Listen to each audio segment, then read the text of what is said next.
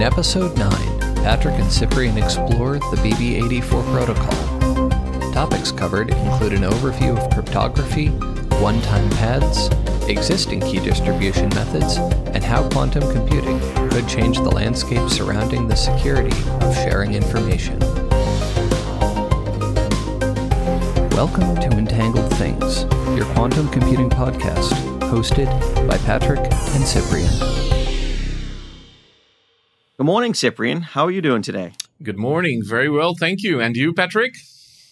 Pretty good. I'm I'm very happy to, that today we're talking about a subject that I um, I find very interesting. We're talking about the BB84 protocol, um, which is for, for quantum key distribution. So another security topic. Not to be confused with its uh, fairly well known counterpart, BB 8, which is the droid from Star Wars, right? My my grandson uh, has has not let me forget that. Yes, he it's his favorite thing in the world. I think. Um, it's um, it's not nearly as lovable, but I think it's it's very very interesting once you understand the the basics. So today is the first of our topic episodes. So up till now, um, as our listeners will will probably discern themselves, we spent the first few episodes, uh, six or seven, uh, six episodes actually, going through the basics, going through uh, an overview of quantum as it exists today, and we may redo those those episodes in the future after a year or so to um, to refresh them. But then our last episode, uh, uh, then our episode after that was the interview, and occasionally we're going to intersperse interviews with these topic uh, episodes. And topic episodes, the goal is to take a topic, dissect it, dig into it a little bit, give people the the um, give them the cliff notes on the topic, and then um, you know make them bite sized treats, if you will. And today it's BB84. Um, so back in 1984, Charles Bennett and Gilles Brassard came up with a mechanism, a, a protocol, if you will, that allowed two people to exchange one time pads. And so let me, if you will indulge me, I'll do a little bit of a soliloquy here on what that all means. So if you're familiar with the World War II encryption battles, a one time pad is where you have random values, usually numbers or letters, that you use to encrypt a message. And if you only use the pad once, then it is an unbreakable code. It cannot be broken because there's no way to do any kind of analysis on the messages because there's only one message. And so what would happen is you'd distribute one-time pads to your spies. They would use the first page on the first message, the second page on the second message, and this way they would their messages would always be unencryptable. But it required that that handoff of the pad. So we need a protocol to do this key distribution in the modern world, in the quantum world. And so we need a way for us to, in semi public spaces, to exchange information in a way that guarantees that only we can make use of it, that it's a one time pad for us. And so Bennett and Brassard came up with a mechanism that I think is pretty elegant. And there's newer mechanisms that rely on uh, superposition that we'll talk about at other times but um, but today we're going to talk about this one. So, am I? In this case, you're my guardrails, um, Cyprian. Do you, you agree with everything I've said so far? Well, yeah, yeah. I think it's it's also important to to to let our listeners know that uh, quantum key distribution is one of the important fields of the more general field of quantum cryptography just to kind of set the context right which is the the science of exploiting yes. the, the properties of, of of the quantum world to perform various cryptographic tasks and uh, I think, uh, in addition to uh, encryption and decryption, the exchange of keys is probably one of the most, the secure exchange of keys is probably one of the most difficult tasks that uh, we've always faced in cryptography, right, Patrick? Correct. Yeah, it's it's um it's that if that process is intercepted, then all is lost. Then then the bad guys get to listen into our messages. Um, but what if we could use the weirdness of quantum effects to the benefit, so that we could even in public view do a lot of these operations? In other words, what if the security of the algorithm could withstand an interceptor, someone who's watching the process or even intercepting what I'm sending you. So let's look at how BB84 would do this because it's I think it's fascinating. Um, so I need to send Cyprian a message, and let's say I mm-hmm. think that if I had a thousand bits, I could send him the messages that I need to send, the message, the information I need to send him securely. So first, I need to establish that thousand bits. So we need a bit of a setup here. So let's say that we have a um, a connection where I can send photons to Cyprian, to you, Cyprian. And through this this cable, it's probably a fiber optic cable. Um, I'm going to send you photons, and what I'm really going to do is send you an entangled um, photon that that I keep the the other pair with me.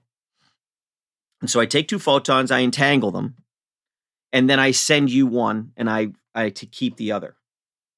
Now, without getting too deep into it, we need to talk about what that means. So if if I entangle two photons and I send you one and I apply a vertical horizontal orientation and read my photon, you know, evaluate it, if I look at it, the state, the superposition state collapses to either vertical or horizontal. And we can we can say that vertical is a, a zero and horizontal is a one, or, or vice versa. Now, when I read that bit and you read your subsequent bit, my understanding is that we, I will get, if I get a one, you'll get a zero. And that is predictable. That is always the case. And that is because of the entanglement. Am I, am I getting that right? Well, yeah, that's, that's actually one of the, very weird things in in in the world of quantum right this amazing property of entangled particles in our particular case this is a, a special uh, state of, of, of, quantum that is usually uh, achieved by using a specialized quantum gate in in modern quantum computing and basically yes this is the behavior that uh, you are uh, expecting from uh, qubits that are in an entangled uh, state. And what's even interesting, I would add, is um, it doesn't really matter what is the distance those uh, uh, entangled particles are separated by. There mm-hmm. have been already experiments, even with thousands of kilometers, setting them apart thousands of kilometers, and it's already proven that it works. The theory says that even if they are at the opposite sides of the known universe, the behavior would be absolutely the same. Yeah, Einstein called it spooky action at a distance. yeah, and we and we named our podcast after it, so it has to be important. Um, so what I the thing that I've noticed in my travels and and and travels is that most people gloss over the fact that if I read a one and you read your bit qubit in uh, your your photon in an in the same orientation, you will get the opposite value and not the same value. I think a lot of a lot of writings, even some classes I've seen, will gloss over the fact that it's the opposite value that you'll read reliably. And so this is important for implementations of BB84 because if I'm getting that right, that means that if we're trying to build up a set of bits to be our one-time pad, we have to agree ahead of time if we're going to record the value I read or the value you should read. Because that'll make a difference. That'll make a huge difference in whether we uh, understand the same values or we have an opposite uh, binary string. Because what's going to result from this is we're both going to have a binary string of a thousand, uh, a thousand bits. And from that, that's going to be our one time pad that we can then communicate with in an encrypted manner. So let me just see if I got that straight though, because is it your understanding as well that it's the opposite value that you're going to read if our if we both read the entangled bits in the proper way?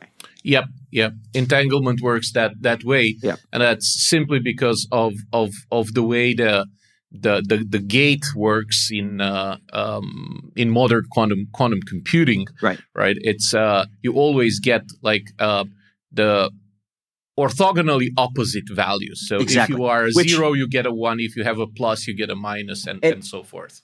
and I understand that a lot of treatises and a lot of articles and a lot of explanations are ignoring that, but it's important to understand.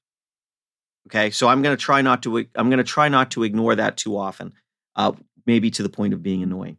Okay, so let's say that we're going to agree that whatever bit you read, you're going to take the opposite because you're going to try to replicate what I read.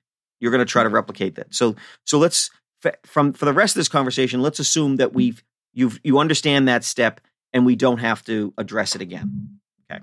So I send you a photon and I read I I I read the photon when I read it in the vertical horizontal orientation. And you receive that photon. And then I take the next photon and send it to you and I read it in the diagonal orientation. So it's either going to be to the right or to the left diagonally. And let's say I randomly choose those orientations, diagonal versus um, rectilinear is is what we call the vertical and horizontal if we want to want to get mathematical on it. Uh, but I I randomly basically do that. Now, here's a funny thing about it. If I read the value the same way you do, in other words, if I send you the the photon and I read it up and down, side to side, and you read it the same way, then we get the benefit of the entanglement and we will have the correct understanding of each other's values. And we can record the same bit. So if I record a one, you can record a one. If I record a zero, you can record a zero.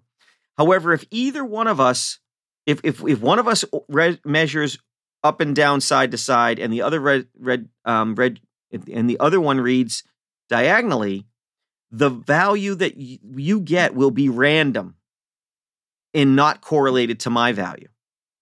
And that sounds like that would be a problem, but it's actually a, a value add for the way BB84 is designed. So when I send you photons, I randomly pick an orientation to evaluate them, either up and down, side to side, or diagonally. And you, when you receive those, you also randomly pick up and down, side to side, or diagonally. And so what happens is, let's say I send you 4,000 photons and I randomly, let's say I decide to do them all um, diagonally. I'm just, you know, just by by by a random chance, 4,000 times the coin flip came up heads and I re- measured every single one of them diagonally. And you randomly picked, and half of them were diagonally and half of them were, you know, recti- rectilinearly. So that means that half of our bits are garbage and aren't aren't going to match up. Now, what we do at this point is over a public channel in the in the broad square. We, it doesn't have to be a secure space. We share how we measured. And so I tell you, I measured everything diagonally. And you tell me I measured diagonally, rectilinearly, diagonally, rectilinearly, diagonally, rectilinearly. And so we now throw away all of the bits that resulted from um, us not measuring the same way. Now that thwarts a man in the middle in a very big way, and we'll talk about that in a couple minutes. But but is everything clear? Is that still making sense? I know you know this stuff, Cyprian. Yeah, maybe one thing to, to add here, Patrick, when we talk about uh, side to side vertically or diagonally, maybe we just uh, need to remind our audience that uh, basically a quantum system has what we call a base, a set of base states. And that is not unique.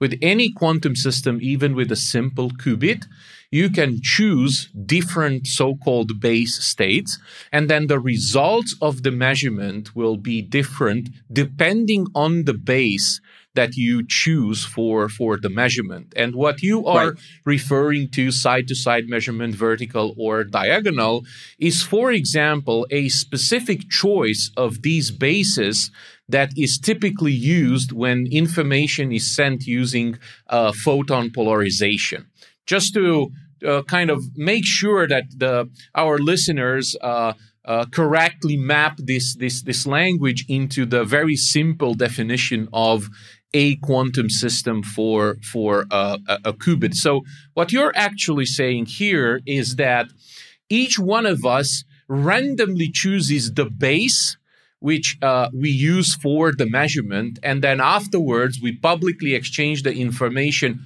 not about the results of the readings, but Correct. about the base that we have chosen each time to do the measurement. Correct. And so, and we can do that in a public square. We can do that in a public way um, because it's too late to interfere with those measurements. So, I'll, I'll, talk about a couple of scenarios once we get through the protocol itself um, where implementations of this could be flawed and and result in in a bad um, a bad way for the reader, but where it is provably secure if it's implemented correctly. Okay, so now you and I have we've sent four thousand um, photons. We've compared, and statistically, half of them should come back as we read them the same way. Just if if if I'm reading it, if the orientation I'm choosing to read it and the orientation you're choosing to read it are if there's only two choices, and there could be other choices. There could be additional choices. It's it's just that we pick rectilinearly and diagonally because those suit our purposes. Um, but those we're limiting ourselves to those two choices. About half of the time on a random coin flip, we're gonna we're gonna agree. So we throw out re- typically half of the bits because we didn't agree. Um, then the other two thousand that are remaining, we could we then exchange. I say, okay, sh- send me um, the every prime bit or every other bit, every even bit. And we can compare, and now we can get an error rate. And we can say, mm-hmm. okay, um, we're gonna we're gonna look at every we're gonna share in public every even bit. And we say that our our two bit agreed, our four bit agreed, our eight bit agreed, our 16 bit didn't agree, our 64 bit didn't agree. And we can come up with an error rate. And if that error rate is within a margin of error, then we can conclude that we the, the rest of our data, the, the, bits that remain, the ones we didn't use to compare notes, are accurate enough for us to exchange the message. Okay. Now, if there's a bit that we're using for our pad that's wrong, one letter might be wrong in the message, which isn't usually enough to to make the message unintelligible.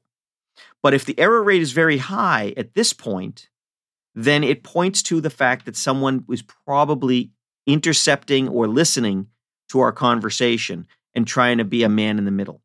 And I'll explain how that that's detected in a minute. So in the end, I've taken 4,000 bits, 4,000 protons, entangled them, sent them to you, evaluated them randomly. You evaluated randomly, compared how we evaluated them, limited our list to about half, roughly, statistically. And then we took an, up to another half of them to compare publicly to make sure that our error rates were within the normal bounds.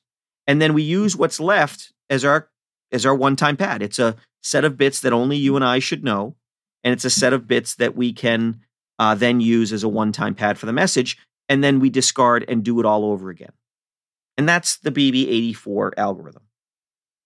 Okay. So, what could go wrong? Well, let's say somebody, so our our sound engineer Aaron Thielker is is uh, it, he he trends towards evil. So I'll use him as an example. Um, he he wants to eavesdrop and see what we're talking about because we're we're plotting what we're going to get him for his birthday, and so he gets in the middle of our transmission of the quantum bits, and that means he's intercepting the photons.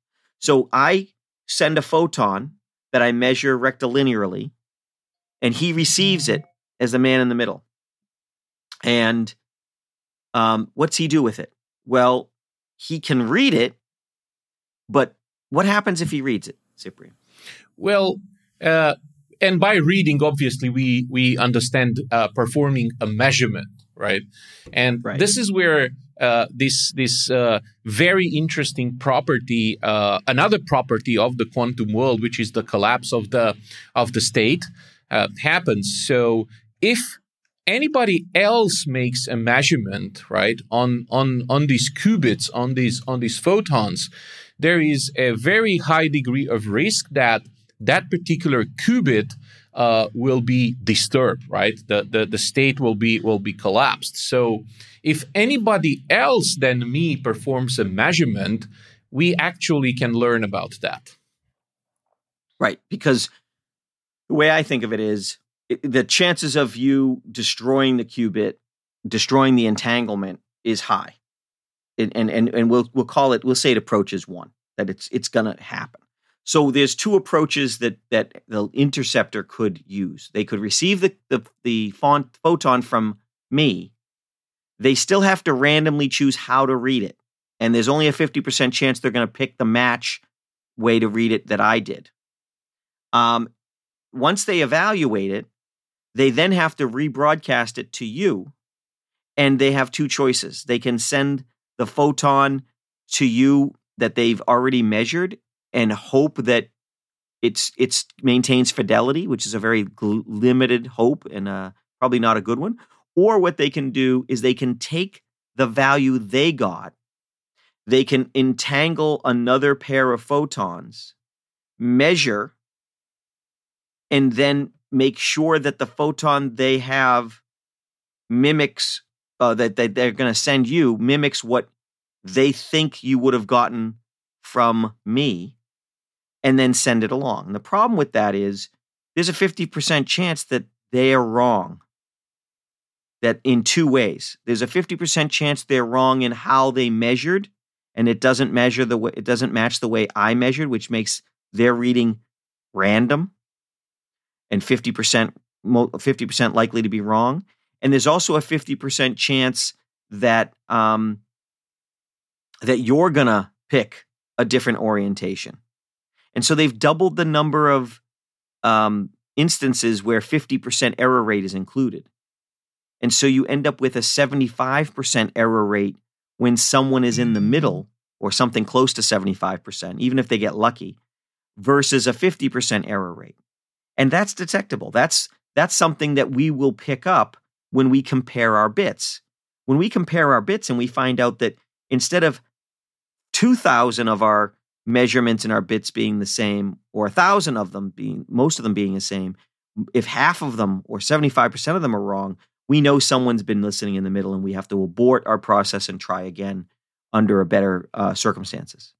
And so it doesn't prevent the bad guy from spoiling our key distribution, but it prevents us from moving forward with um, an unsecure um, sharing of keys. And what also is very interesting here, and uh, what I love about the application of, of quantum in these types of cryptography processes, is making measurement is the only choice that a man in the middle has because we have a famous theorem in the world of quantum called the no cloning theorem and maybe we will discuss about this a little bit later mm-hmm. which actually says that that man in the middle attacker is not capable of copying qubits, right? Correct. Only performing measurements. So there is no way that somebody could just silently intercept the information and create copies of those uh, photons, for for example, and then go on with the attack because that is something that is just simply not possible in the world of, of, of, quantum. And this is where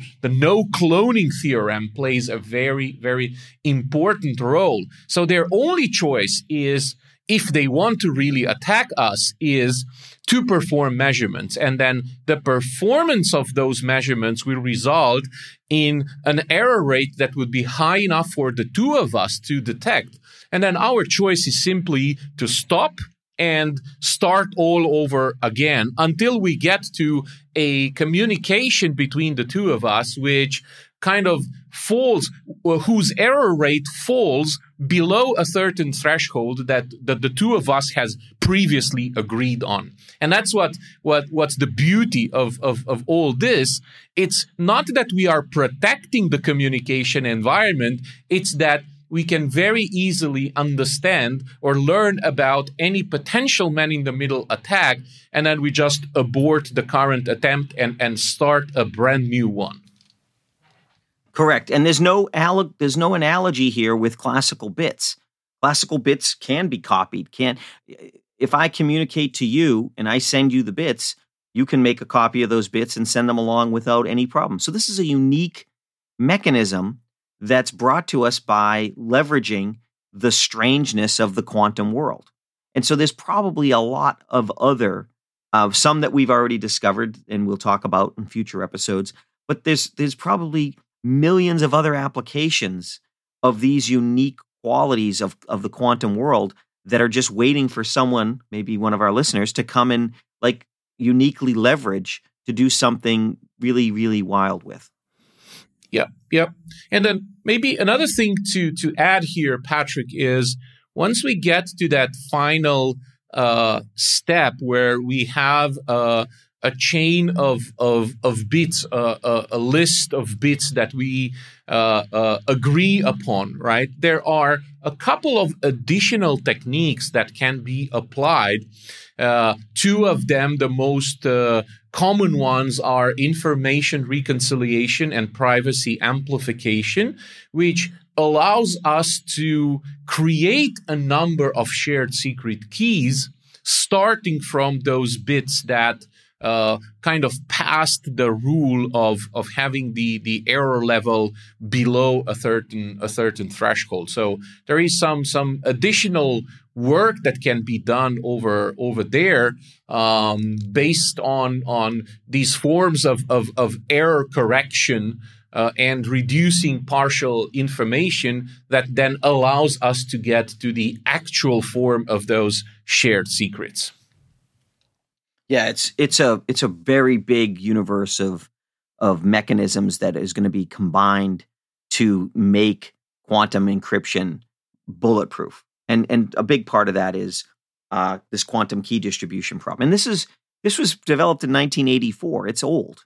There's new versions that use uh, superposition as opposed to pol- polarization uh, that Bennett was actually participating in as well. And um, and we'll talk about those uh, in in future episodes because each of them deserves a bit of a deep dive. Thank you for listening to Entangled Things. This week's episode is sponsored by Pulsar Security, introducing Sonar Wi Fi security as a service. With Wi Fi being available in most corporate networks, it is imperative companies know what devices are broadcasting within range or authenticating to the corporate network.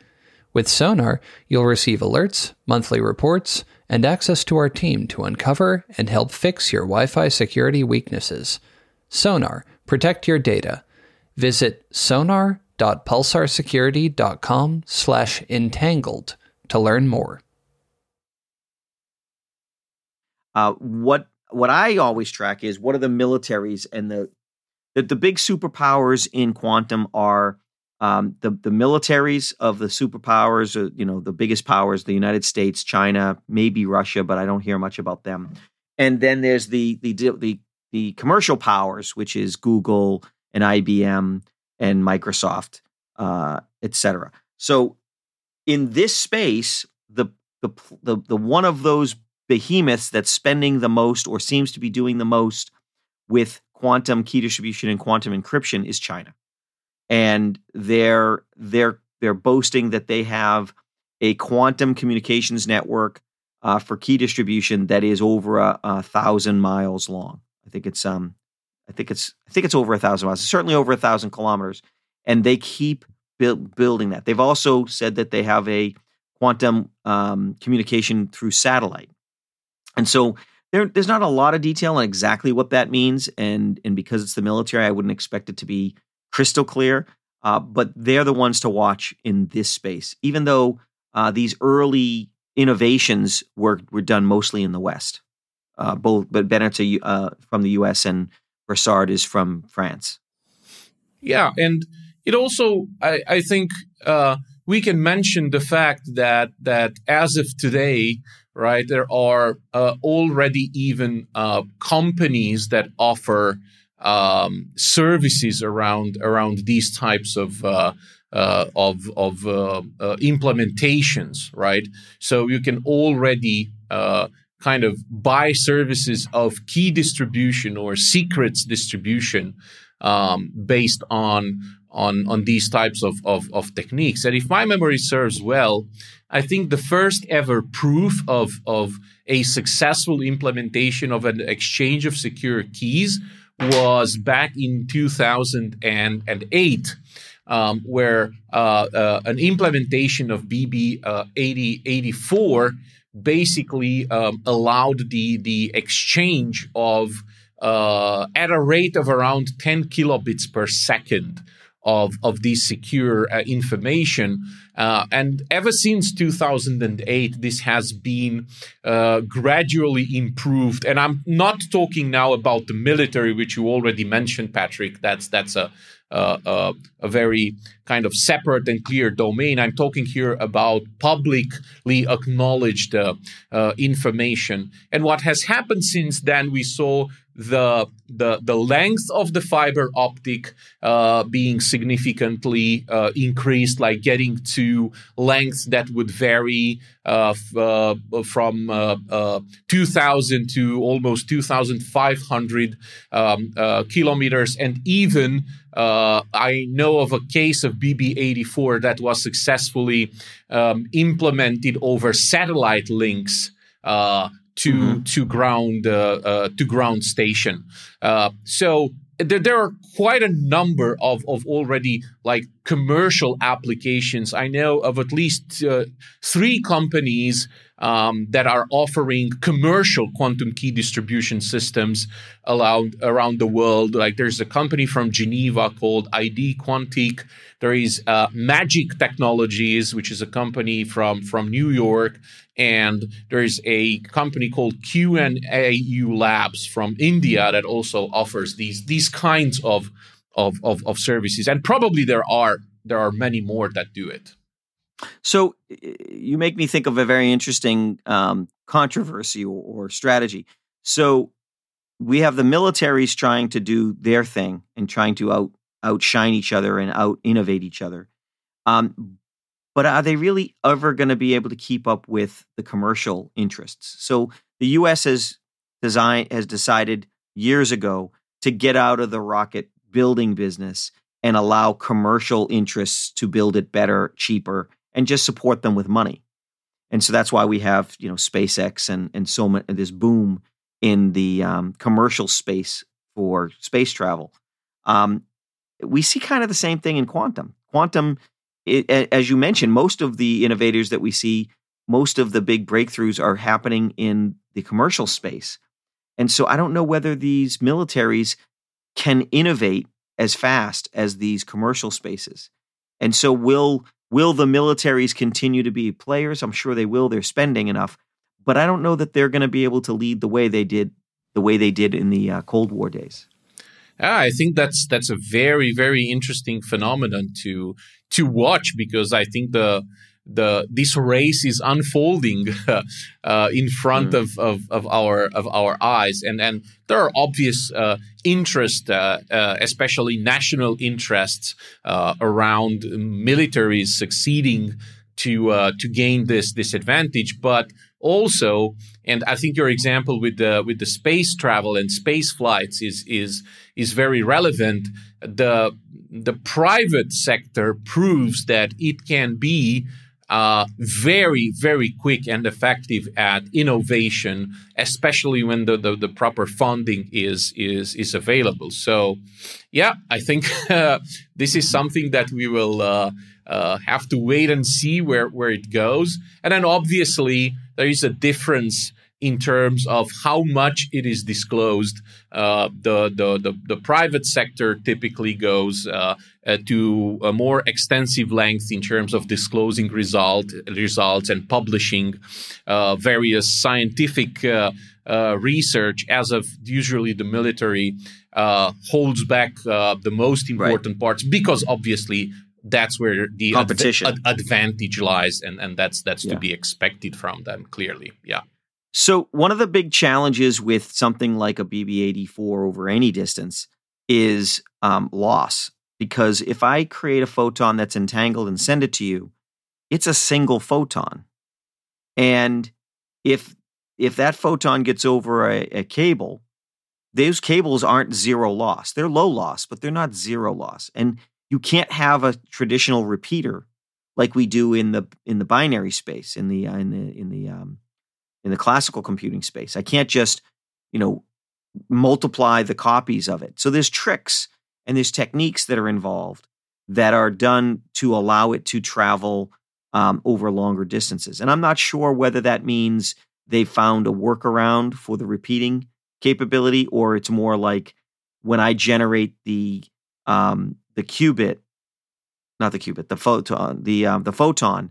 Instead of doing one of them, I do thousands of them, and I and I test measure them, and then only send the ones that measure in the same way.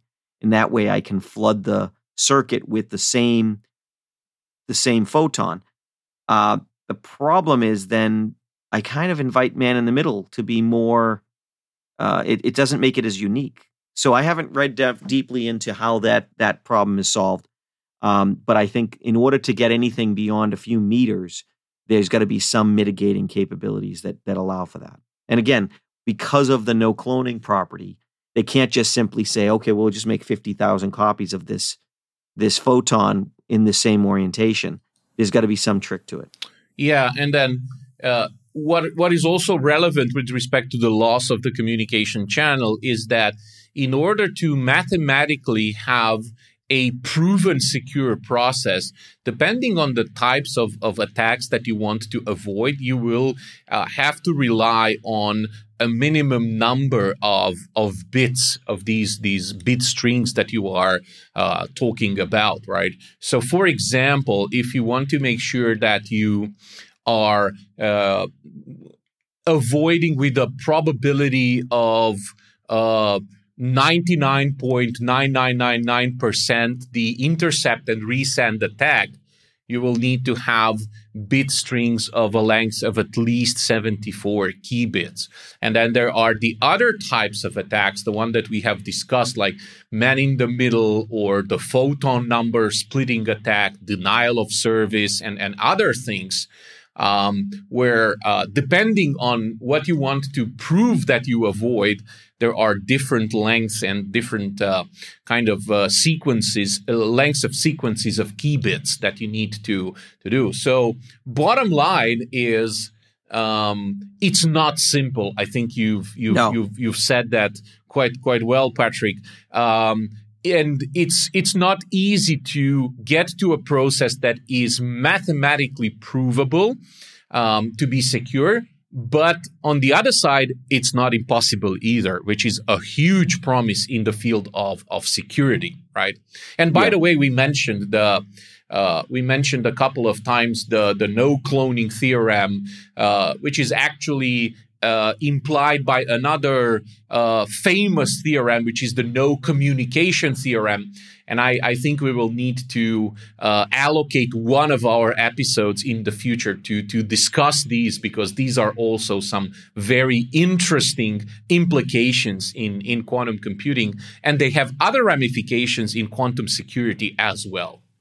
Yeah. And they're building blocks. If, if we, instead of looking at them as as obstacles, they're opportunities because what some people would say are limitations of quantum, like the fact that you can't copy and the fact are actually features that allow BB84 to be a thing. And so you, yep. you've got to always look at the glass half full. Always, always, yeah. Um, and then if you think about the more the, the other theorem that I mentioned, the no communication theorem, right? This is where uh, basically we learned that that quantum entanglement um, can not be used to send information with speeds higher than the speed of light, right? Because the first thing people have in their mind when they hear about entanglement is like, oh, and it works regardless of the distance. So that might be a way to send information at speeds faster than the speed of light. Well, fortunately or unfortunately, depending on your angle, right? Um, no, the no communication theorem shows that actually that is not possible. So that's that's going to be a topic yeah. that we're going to discuss, and you're going to lead that one because it still makes my brain hurt, along with other people too. Um, I'm I'm still holding out hope that you know Star Trek and Star Wars will come to the rescue, and and it, we can find faster than light communications. But I'll let you rain on that parade in a future episode. okay, I think we've covered it. Um, anything else we want to do before we sign off? No, I think this that sums it up pretty pretty well. And even if uh, uh, our listeners are not into the nitty gritty details of BB84, I think um, in this episode we have painted a pretty accurate picture of a it is possible to exchange information securely using uh, quantum and, and quantum phenomena. And B, uh, this is something that has already been practically implemented, has been proven. So it's not in the realm of wishful thinking or theory. This is something that it's already happening as we speak, which is equally important from my point of view. So, one of the things that I do want to point out is I've looked at this quite a bit, and the eye I've looked at it with is how an implementation of this could be flawed. And what I think happens is there's there it is a very secure mechanism, but the devil's in the details. And so it's important that any implementation that uses this mechanism or a mechanism like it has to think about manipulations of all communications versus just one communication. So if you if you think about the middleman, Alice is typically it's typically Alice and Bob, and Eve is the eavesdropper. We used um, Patrick as the the communicator, Cyprian as the receiver, and Aaron as the uh, the bad guy in this, the eavesdropper. You have to think about all of the ways that Aaron could listen in and manipulate that communication. And so, uh, perhaps if we dive into this again, we can go into those um, the the things that would make an implementation of this more secure or less secure. Uh, but that's a longer conversation. Yeah, yeah. Uh, just one thing I wanted to add is that if you compare to classical cryptography and security, the processes, the math, everything is much much more complicated than in in in, in classical, which opens many more potential doors for attacks as well. So that's that's also an angle that we need to to be aware of. Correct. All right, it was good talking to you, Cyprian. We'll see you next time. Absolutely. See you next time, Patrick.